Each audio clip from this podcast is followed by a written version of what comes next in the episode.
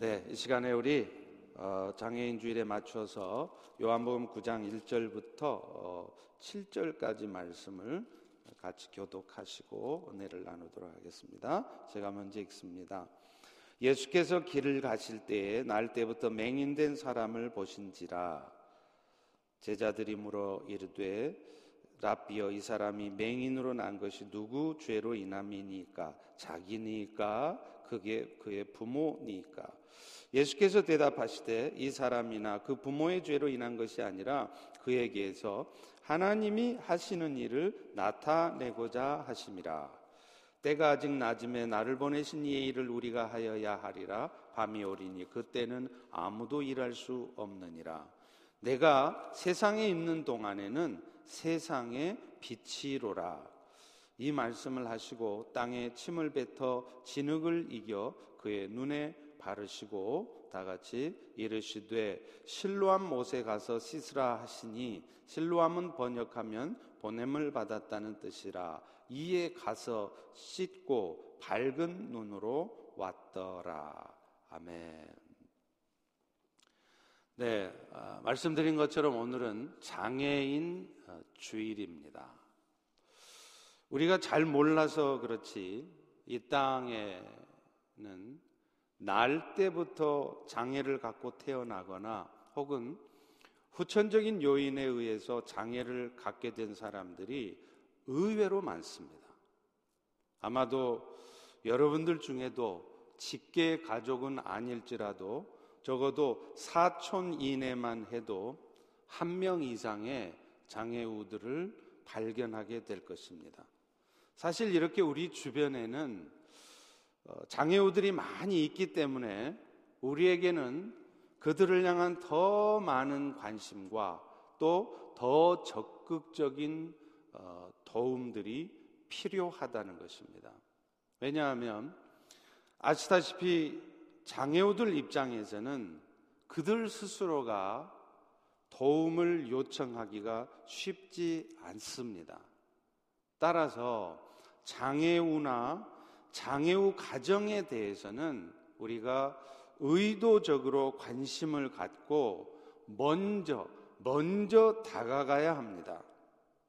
특별히 장애인 주의를 맞이해서 우리는 장애우들뿐만 아니라 장애우로 말미암아 함께 고통을 겪고 있는 가족들의 아픔을 공감하고 함께 나누는 시간 되기를 소망합니다.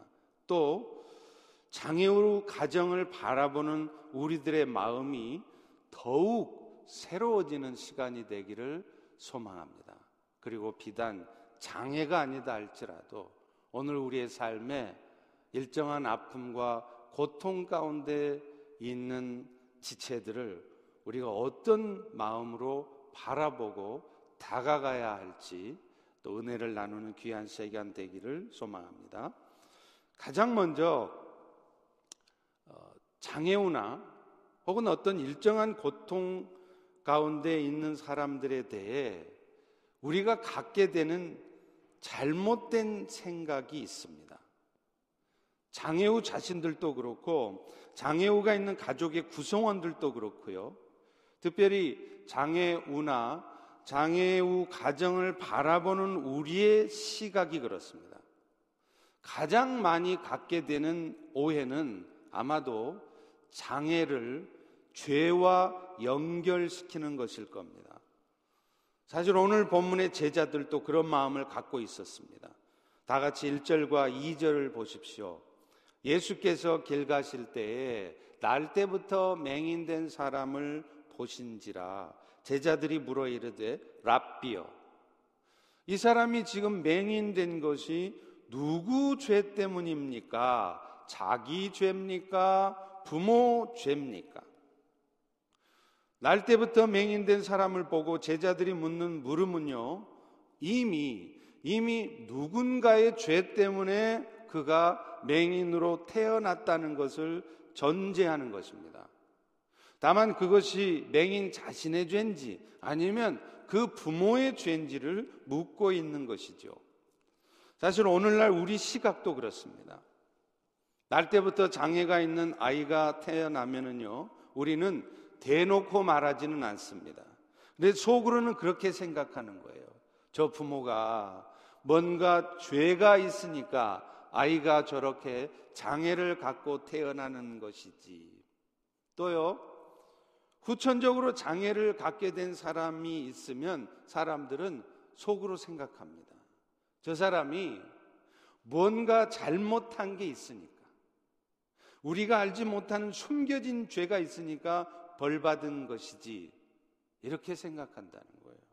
결국 그 자신의 죄 때문이든 아니면 그 부모의 죄 때문이든 죄로 말미암아서 장애가 생겼다라고 생각을 하는 것이죠. 사실 기독교 문화가 기반이 되어 있는 서구 사회에서는 그렇게까지는 생각하지 않는 것 같습니다. 그런데요, 우리 한국과 같은 동양 사회에서는 그런 생각을 많이 가져요.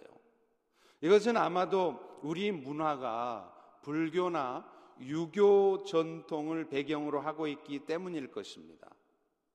실제로 불교에서는요, 업보라는 말이 있어요. 전생에 뭔가 큰 잘못을 하면 지금 이 세상에서 그 전생의 잘못 때문에 고생을 하게 된다는 말이죠. 그러니까 누군가가 이 땅에 장애를 갖고 태어나면 그 사람은 틀림없이 전생에 죄를 지었고 그 죄에 대한 대가, 그러니까 업보를 치르는 것이다. 이렇게 생각합니다. 유교 전통에서도 마찬가지입니다. 소위 말해서 인과응보 사상이 있어요. 뭔가 나쁜 짓을 하면 반드시 대가를 치른다는 말이죠. 물론 죄를 지으면 죄의 대가를 치르는 것이 맞는 말입니다. 그런데 문제는 그 반대라는 거예요. 뭔가 고통스러운 상황이 오고 또 자녀가 장애를 갖고 태어나고 또 자기 자신이 장애를 갖게 되면 그 모든 고통의 원인이 반드시 죄 때문만은 아니라는 것입니다. 그러나 인과응보 사상이 깊이 뿌리를 내리고 있다 보니까 우리는 우리 자신도 모르게 그런 생각을 갖는 거예요. 저 사람이 지금 뭔가 회개하는 죄지 않는 죄가 있으니까 저 사람이 무슨 죄를 지었으니까 저런 고통을 받는 것이지 이렇게 말이죠. 그런데요, 이런 생각들에 대해서 우리 주님께서는 분명하게 말씀하십니다. 우리 다 같이 3절을 읽겠습니다. 시작. 예수께서 대답하시되 이 사람이나 그 부모의 죄로 인한 것이 아니라 그에게서 하나님이 하시는 일을 나타내고자 하심이라. 물론 성경에도 죄 때문에 일정한 고통을 당하는 예가 종종 있습니다. 그러다 보니까 장애를 갖고 태어나는 것도 누군가의 죄 때문이라고 생각할 소지가 있지요. 그러나 예수님은 분명하게 말씀하십니다. 그것은 누군가의 죄 때문이 아니라는 거예요. 그 부모의 죄 때문이 아니라는 것입니다. 그 일들을 통해서 그 아이가 또 그분이 장애를 갖게 된 일을 통해서 하나님이 하시는 일을 나타내려고 있게 된 일이라는. 그렇다면 여기서 말하는 하나님의 일이라는 게 도대체 뭐겠습니까?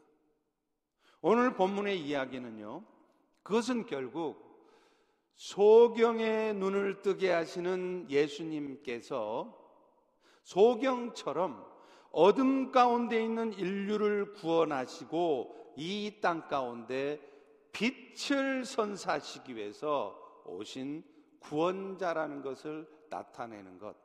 이것이 바로 하나님이 하시는 일이라는 겁니다. 우리 다 같이 5절을 5절을 같이 읽어 보겠습니다. 시작. 내가 세상에 있는 동안에는 세상의 빛이로라. 예수님은 자신이 이 어둡고 악한 세상 가운데 빛을 던지러 오신 구원자이신 것을 직접 말씀하시고 또 그 사실을 상징적으로 나타내 주시고 보여주시기 위해서 지금 소경의 눈을 뜨게 하신 것입니다. 예수님은 그 말씀을 하시고는 실제로 침을 뱉어서 진흙을 이겨서 소경의 눈에 바르십니다. 그리고는 그 소경더러 실로한 못에 가서 씻으라고 그래요. 6절과 7절을 보십시오. 이 말씀을 하시고 땅에 침 뱉어 진흙을 이겨 눈에 바르고 이르시되 실로한 못에 가서 씻으라 하시니 이에 가서 씻고 자 그런데 여러분 이 소경이요 다소 번잡스럽고 다소 이해가 안 갈 수도 있고 불편할 수도 있는 예수님의 말씀에 순종해서 그곳에 가서 눈을 씻었더니 어떤 일이 벌어집니까? 거기에서 바로 날 때부터 소경되었던 자의 눈이 띄어진 것입니다. 7절 후반부를 보시죠. 이에 가서 씻고 밝은 눈으로 왔더라. 그야말로 기적이 일어난 것입니다. 결국 비록 날 때부터 소경으로 태어나서 고통 가운데 살았지만 그가 예수님의 말씀에 순종하여 나아갔을 때 그의 눈은 띄어졌고 그리고 또 그 일은 결국 예수님께서 이 어둠의 세상 가운데 빛으로 오신 구원자라는 것을 나타내게 되었다는 것입니다. 따라서 날 때부터 소경이 된 자가 소경되었던 것, 그것은 결국 그를 통해서 혹은 그가 겪는 경험하는 일들을 통해서 하나님이 하시는 일을 나타내기 위한 것이었다는 것을 말하는 것입니다. 사랑하는 성도 여러분, 그런데요. 이 지금 예수님의 말씀은 실제로 오늘날 우리의 삶에도 그대로 적용될 수 있습니다. 다시 말하면 누군가가 장애를 갖고 태어났다고 한다면 또 후천적으로 어떤 요인에 의해 장애를 갖게 되었다면 그리고 꼭 장애는 아닐지라도 장애와 버금가는 어떤 고통을 갖게 되었다면 그것 때문에 우리는 누군가는 참으로 절망적이고 고통스러울 것입니다. 그러나 정작 장애 후 자신이나 혹은 장애 후 가정의 사람들 가운데는 그 장애가 그 고통스러운 일이 오히려 하나님의 하시는 일을 나타내고 하나님의 영광을 나타내는 일이 될 수 있다는 것입니다. 그렇기 때문에 우리는 그 장애 앞에서도 결코 실망하지 않을 수 있고 그렇기 때문에 우리는 뜻하지 않는 그 황당한 고통 앞에서도 지금 이 코로나 사태와 같은 어찌할 수 없는 상황 속에서도 우리는 결코 절망하지 않을 수 있는 것입니다. 여러분, 강영우 박사 잘 아시죠?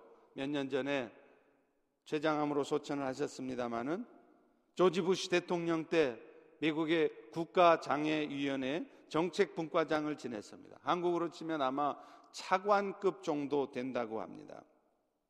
미국에서 나고 자란 분도 아닌 분이 영어도 완벽하지 않으실 텐데 그것도 앞을 못 보는 시각 장애인이 국가에서 인정받는 자리에까지 올라간다는 것은 대단한 일이겠죠. 그러나 그분 역시 그렇게 되기까지는 많은 마음의 아픔과 고통의 시간을 겪어야만 했습니다. 하루아침에 된 것도 아니고 쉽게 된 일도 아니었다는 거예요. 그러나 그분은 그런 과정 속에서 자신이 장애를 갖고 있기 때문에 매 순간 주님을 의지할 수밖에 없었고 그래서 결국은 자신의 삶을 통해서 하나님이 어떠신 분이신지 하나님의 일하심을 나타낼 수 있었다는 것입니다. 실제로 그분의 삶을 보면요. 계속해서 정말로 계속해서 하나님의 일하심을 증거하는 삶이었습니다. 그분이 1968년도에 연세대학교 입학할 때만 해도요, 시각 장애인들은 원소조차 받아주지 않았답니다. 왜냐하면 그런 분들을 대학에 받아들여 봐야 수업을 따라갈 수가 없다고 생각했기 때문이죠. 그러나 그런 절망할 수밖에 없는 벽 앞에서 강 박사는 하나님께 간절히 기도했습니다. 그랬더니 한 번도 그런 예가 없었던 연세대학교에 시각장애인이 대학 입학이 허락이 되었습니다. 또 대학을 졸업하고 미국 유학을 가게 됐을 때도 그랬습니다. 그 당시에는요, 국가의 규정 자체가 장애인들은 해외 유학을 갈 수 없도록 되어 있었다고 합니다. 지금 생각하면 말도 안 되는 규정인데 그때는 그런 규정이 있었습니다.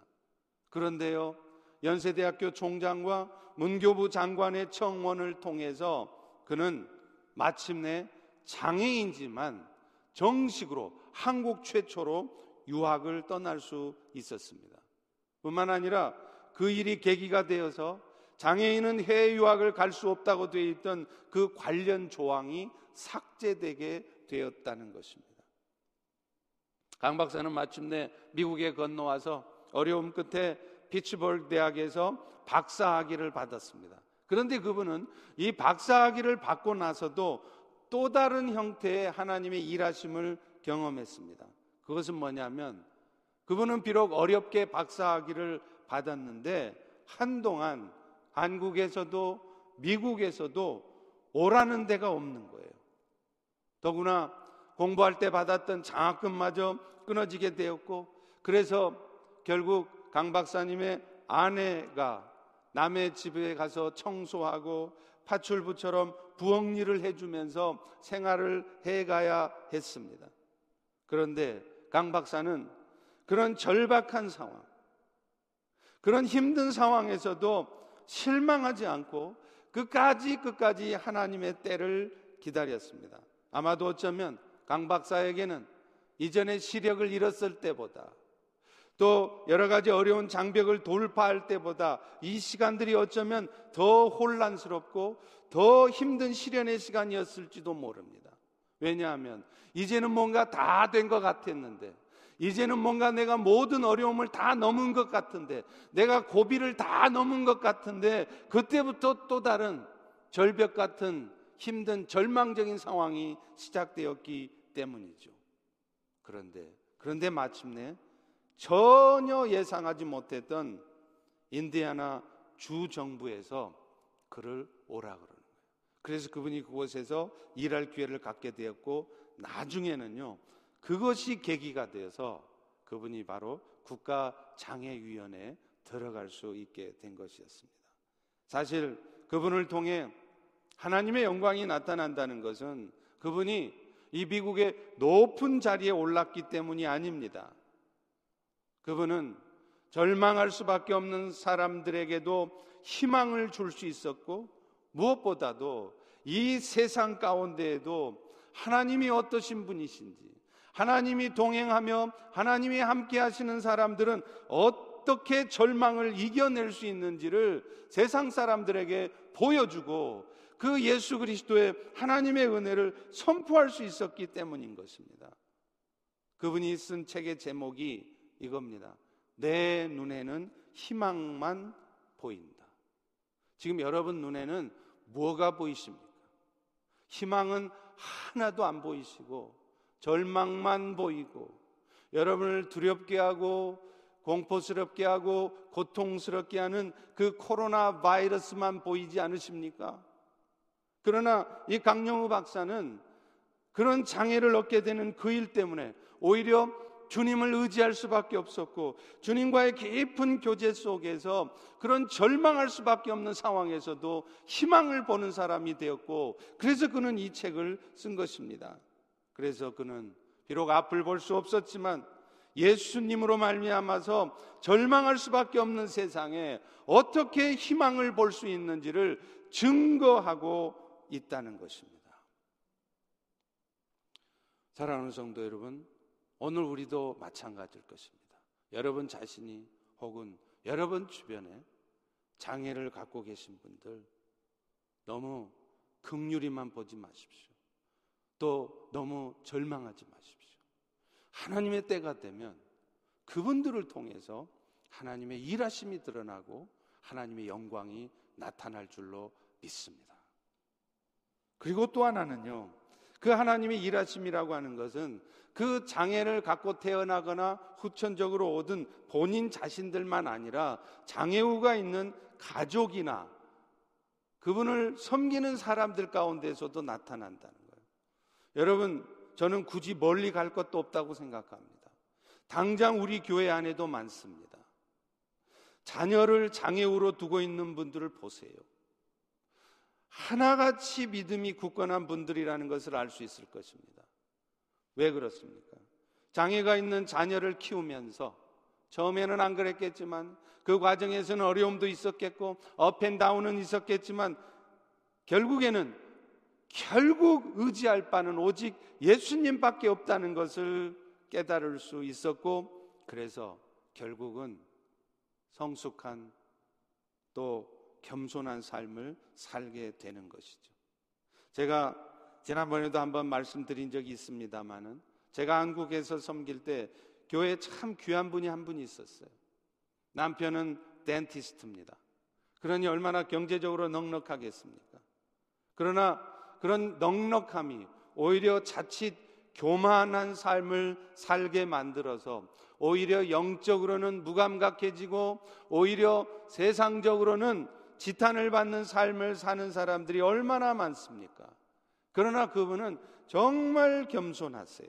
무엇보다도 삶의 여유를 즐길 수 있는 그런 여건 속에서도 주님 앞에 정말 헌신된 모습으로 살고 계십니다.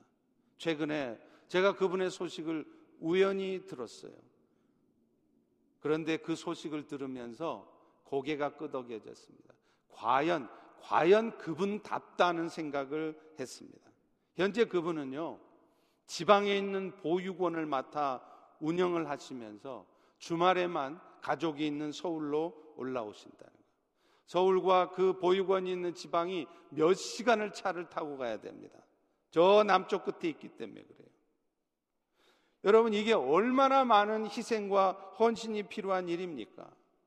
요즘 세상에 자기 자식들 돌보기도 힘들어서 애도 안 낳으려고 그러고 또 한두 명 나놓고서도 애 키우기 힘들다고 하는 이런 세상인데 자기가 낳은 자식도 아닌 고아들 그것도 한두 명도 아니고 수십 명을 돌본다고 하는 것 이게 쉬운 일이겠습니까? 고아원을 운영하는 일이 무슨 돈이 되겠습니까? 돈 벌자고 하는 일도 아니지 않습니까?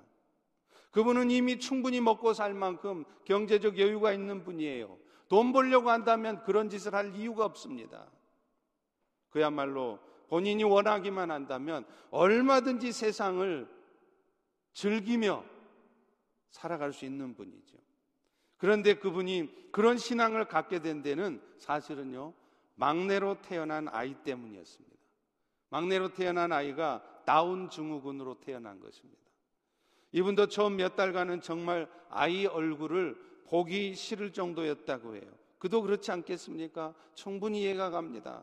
그러나 어느 순간 마음을 하나님께 정하고 나니까 그 다음부터는 그 아이가 그렇게 사랑스럽게 보이, 보일 수가 없더라는 거예요. 그분은 지금도 언제 어디를 가든 그 아이를 데리고 다니세요. 무엇보다도 그 아이가 자신의 아이인 것을 전혀 부끄러워하지 않습니다. 그리고 그 엄마뿐 아니라 사실은 그 아빠인 덴티스트인 아빠도 그 아이의 언니들도 다 그렇습니다. 그래서 그분은 그 아이가 다운 증후군으로 나온 그 아이가 우리 같으면 어쩌면 애물단지로 생각할 그 아이를 보물단지라고 말씀을 하시는 것입니다. 결국 장애를 갖고 태어난 것이 본인도 그렇고 주변 가족도 힘든 일입니다. 그러나 결국은 그 일로 인해 가족 구성원들 모두가 하나님의 나라를 소망하게 되고 이 땅의 나그네 삶을 세상을 즐기며 세상의 유익을 쫓아 사는 것이 아니라 그 영원한 하나님의 나라 주님만을 바라보게 보고 살게 되셨다는 것이죠. 그래서 오늘 예수님도 말씀하시는 것입니다. 그 일은 누구의 죄 때문이 아니라 하나님의 일하심을 나타내려 하십니다. 이사야 43장 7절은 이렇게 말씀합니다. 내 이름으로 불려지는 모든 자, 곧 내가 내 영광을 위해 창조한 자를 오게 하라. 이 성경의 말씀에 보면 우리의 모든 삶은 하나님의 영광을 나타내기 위한 삶이에요. 여러분 한 분한 한 분이 그것을 인정하시던 인정하지 않으시던 하나님은 오늘 또 여러분을 통해서 영광 받으시기를 원하시는 것입니다. 그리고 그 일들을 위해서 지금의 코로나 사태도 여러분의 인생의 과정 가운데 겪게 되는 수많은 아픔과 고통스러운 일조차도 바로 그 일을 위해서 하나님께서 그 일을 위해서 하시는 일 가운데 하나라는 것이죠. 실제로 우리 중에는요, 장애 정도는 아니지만 육신의 질병 가운데 오랫동안 힘들어하는 지체들도 계십니다. 우리 교회 안에도 있지 않습니까? 혹은 신분 문제 때문에 고통하는 지체들이 계세요. 말도 못하고 경제적인 어려움 때문에 어쩌면 거의 아무것도 할 수 없는 장애인 수준으로 살아가시는 분들도 있습니다. 그러나 우리는 기억해야 합니다. 이 모든 일들이 결국은 하나님께서 우리로 하여금 예수가 주인 되신 것과 사람이 떡으로만 사는 것이 아니라 하나님의 은혜로 여호와의 말씀으로 산다는 것을 우리에게 확인시켜 주시려고 하시는 일들이라는 것입니다. 그래서 우리 모두가 다 죄의 바이러스, 코로나 바이러스보다 훨씬 더 무서운 죄의 바이러스, 도무지 치료제가 없는 그 죄의 바이러스에 감염된 이 세상에서 오직, 오직 그 어둠과 그 죄의 바이러스에서 벗어날 수 있는 길은 주님밖에 없다는 것을 우리에게 깨닫게 하시려는 거예요. 우리 모두가 다 정신적인 장애를 가지고 살아가는 이 세상에서 우리가 정말로 의지해야 될 분은 결국은 결국은 주님뿐이라는 사실을 알려 주시려는 것입니다. 저는 실제로요. 연초에 또 작년 말에 하나님이 말씀하셨어요. 내가 새 일을 행할 것이라. 그러면서 이런 일이 터졌을 때 당황스러웠습니다. 그러나 하나님은 그 일들을 위해 우리를 영적으로 준비시키시는 거예요. 이전에 우리의 모습과 이전에 우리의 삶의 자세를 가지고는 하나님이 이루시기 원하는 새 일을 이룰 수 없기에 하나님은 우리는 영적으로 다시 무장시키는 것입니다. 이 마지막 때 하나님은 우리 한민족을 사용하실 것이라고 수도 없이 말씀하셨어요. 그러나 우리 한국 교회들, 한민족 교회들 모습은 그런 하나님의 사명을 감당하기에 너무나 거리가 있었습니다. 하나님은 이번에 이 코로나 바이러스 사태를 통해서 다시 한번 깨닫게 하시는 것입니다. 우리가 살아가는 이 나그네 같은 인생, 이 눈에도 보이지 않는 이 작은 바이러스 하나 때문에 모두가 다 무너지고 모두가 다 스탑될 수밖에 없는 그런 세상이라는 것을 우리에게 분명히 깨닫게 하시는 것입니다. 그래서 다시 한번 우리가 정말로 바라보고 살아가야 될 우리의 삶의 초점은 오직 우리의 구원자 예수 그리스도라는 것을 우리에게 깨닫게 하시려고 하시는 일이라고 생각합니다. 이것이 바로 하나님이 하시는 일들인 것입니다. 자, 그런데 우리는 여기서 한 가지 생각해 봐야 될 게 있습니다. 그렇다면 그런 장애를 가진 사람들이 혹은 장애우가 있는 가정들이 다 그렇게 하나님의 영광을 나타내느냐 하는 것입니다. 꼭 그렇지 않다는 것을 여러분이 너무나 잘 알 것입니다. 어떤 분들은 또 어떤 가정들은 오히려 그 반대로 장애우가 된 것을 비관하거나 또 자신의 가정에 장애아가 생긴 것 때문에 낙심하고 늘 어둠 가운데 불평만 하며 살아가게 되는 경우도 있습니다. 여러분 어떤 차이가 있을까요? 많이 힘들고 고통스럽지만 이런 상황도 결국은 하나님께서 일하심을 드러내시고자 하는 일로 믿고 그까지 주님만을 바라보면서 스트러그는 하겠지만 업앤다운은 있겠지만 그까지 순종하고 따르느냐 그렇지 않느냐의 차이입니다. 오늘 본문의 소경도 그렇습니다. 아는 바와 같이 예수님은요, 말씀 한마디로 귀신을 쫓아내시고 병든 자를 고치세요. 그런데 여러분 생각해 보셨습니까? 주님은 왜 굳이 침을 뱉습니까? 더럽게. 진흙을 이겨서 소경 눈에 바르셨습니까? 답답하고 귀찮게요. 그리고 앞도 못 보는 소경한테 왜, 왜 실로한 목까지 가서 씻으라고 하셨겠습니까? 그것은 그 소경의 눈을 뜨게 하시기 전에 그 소경의 믿음을 확인하시기 위한 것이었습니다. 실제로 우리는 복음서에 보면요. 많은 곳에서 예수님께서 기적 같은 역사를 나타내시려고 할 때 항상 먼저 하시는 것이 무엇입니까? 네가 이것을 믿느냐? 네가 나를 통해 나을 것을 믿느냐? 꼭 믿음을 확인하신다는 거예요. 소경의 눈에 진흙을 바르게 되면 얼마나 답답하겠습니까? 게다가 앞못 보는 소경한테 실로암 목까지 가서 씻으라 하면 아마도요, 아마도 예수님께서 눈을 뜨게 할 뿐이라는 것을 믿지 않는 사람이라면 혹시나 하고 왔다가 그냥 돌아가 버릴 것입니다. 따라서 예수님은 다소 번잡스러운 명령을 통해서 그 소경이 절망할 수밖에 없고 잘 뜻대로 안 되는 상황에서도 자기의 기대와는 다른 상황이 내 앞에 나타나도 끝까지 주님을 바라보며 신뢰하는가를 확인하시는 거예요.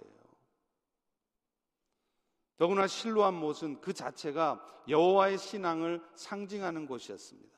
실로한 못은요, 원래 아수르 왕이 남유다를 침공했을 때 히스기야 왕이 만든 못입니다.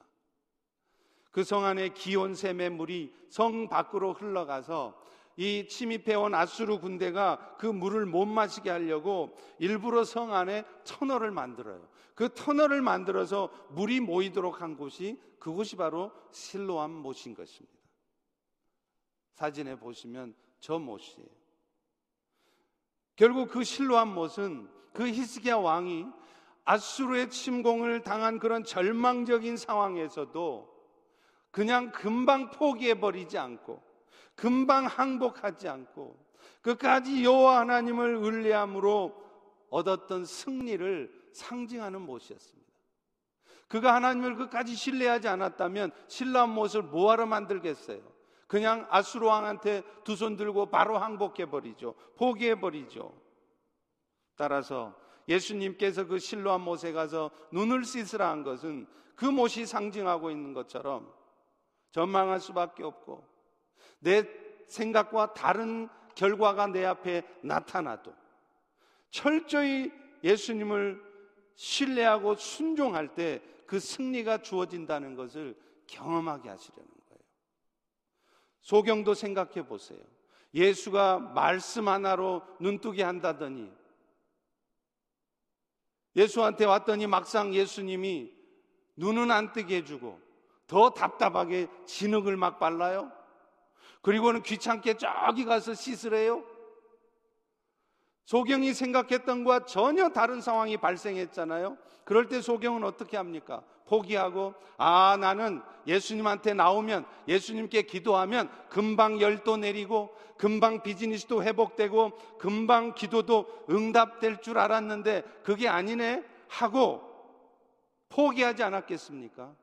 그러나 소경은 포기하지 않습니다. 자기의 생각과 다른 상황이 와도 그것 때문에 절망하거나 낙심하는 것이 아니라 끝까지 예수님을 신뢰하는 것이죠. 교회 부흥도 마찬가지입니다.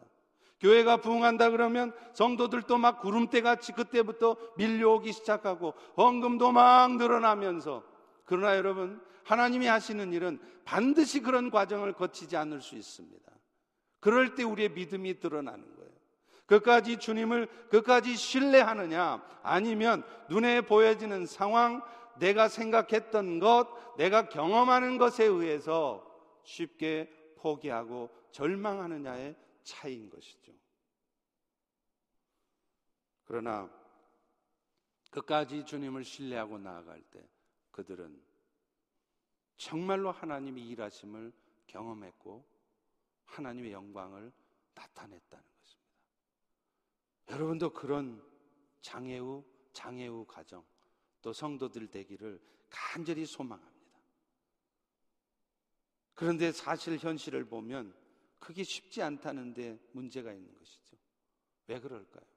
우리 모두는 다 육신의 연약함을 입고 있어요. 그래서 때로는 그렇게 하면 안 된다는 걸 알아요. 그런데 어쩔 수 없이 원망합니다. 어쩔 수 없이 불평합니다. 왜냐하면 우리 스스로의 힘으로는 우리 안에 있는 죄악된 본성을 이겨낼 방법이 없어요. 그래서 하나님께서 우리에게 새로운 약속, New Covenant, 신약을 하면서 뭐라고 우리에게 약속해 주셨습니까? 너희 스스로의 힘으로는 도저히 죄를 이길 수 없고 하나님의 뜻대로 살아갈 수도 없고 그 절망적인 상황에서 인내할 수 없는 너희들에게 내가 인내하게 해주겠다. 죄를 이기게 해주겠다. 그까지 소망을 갖게 해주겠다. 바로 성령을 보내주시겠다는 거죠. 그러므로 우리는 핑계할 수가 없습니다. 우리가 오늘 또 해야 되는 일, 할 수 있는 일은 우리에게 계시는 성령님께 나의 어쩔 수 없는 연약함을 고백하는 거예요.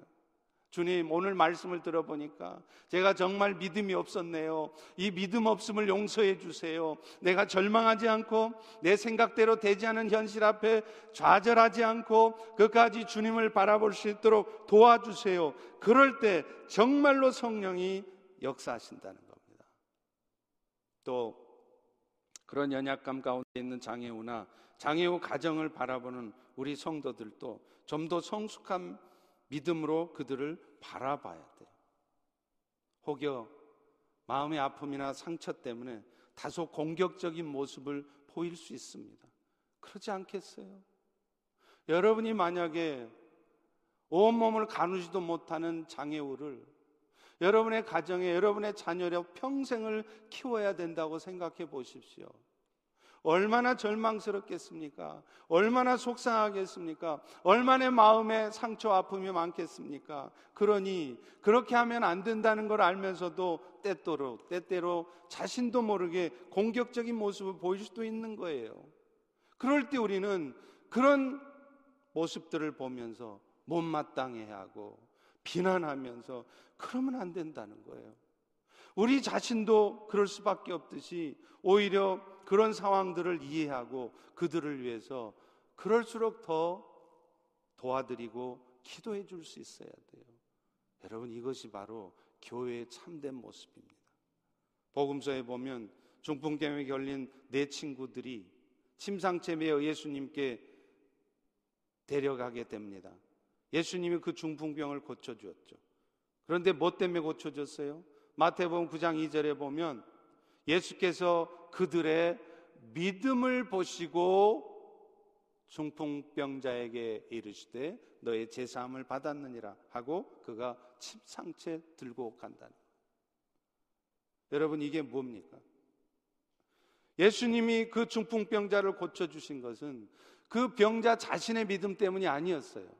그 네 친구들의 믿음을 보시고 고쳐주셨습니다.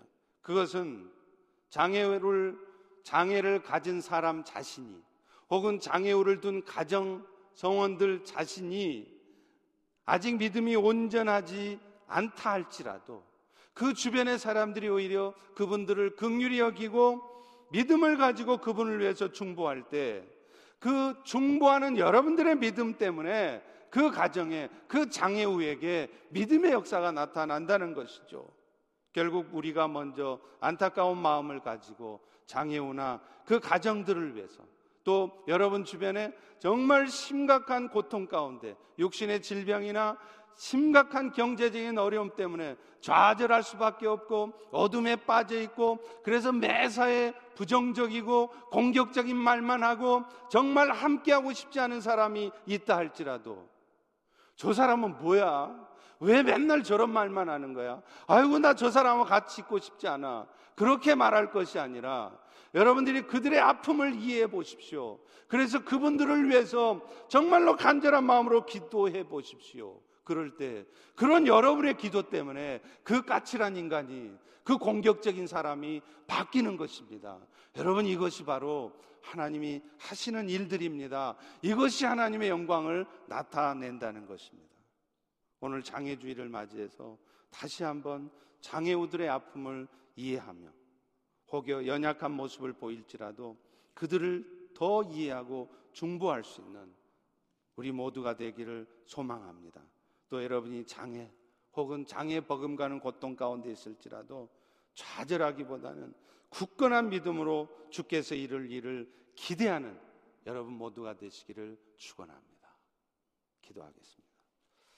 하나님 아버지 오늘 장애인 주의를 맞이해서 정말로 우리 가운데 그 장애 때문에 오랫동안 고통받고 있는 지체들 또 그 가정들을 다시 한번 생각해 보게 하시니 감사합니다.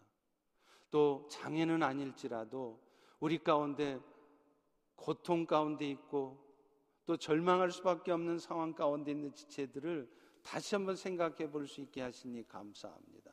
또 우리 자신이 그런 고통 가운데 있을지라도 낙심하고 좌절하고 어둠 가운데 있으며 늘 불평만 하며 부정적인 말만 하는 것이 아니라 오히려 이런 일들을 통해 하나님이 일하실 수 있도록 하나님의 때를 기다리며 믿음으로 승리하는 우리 모두가 되게 하옵소서.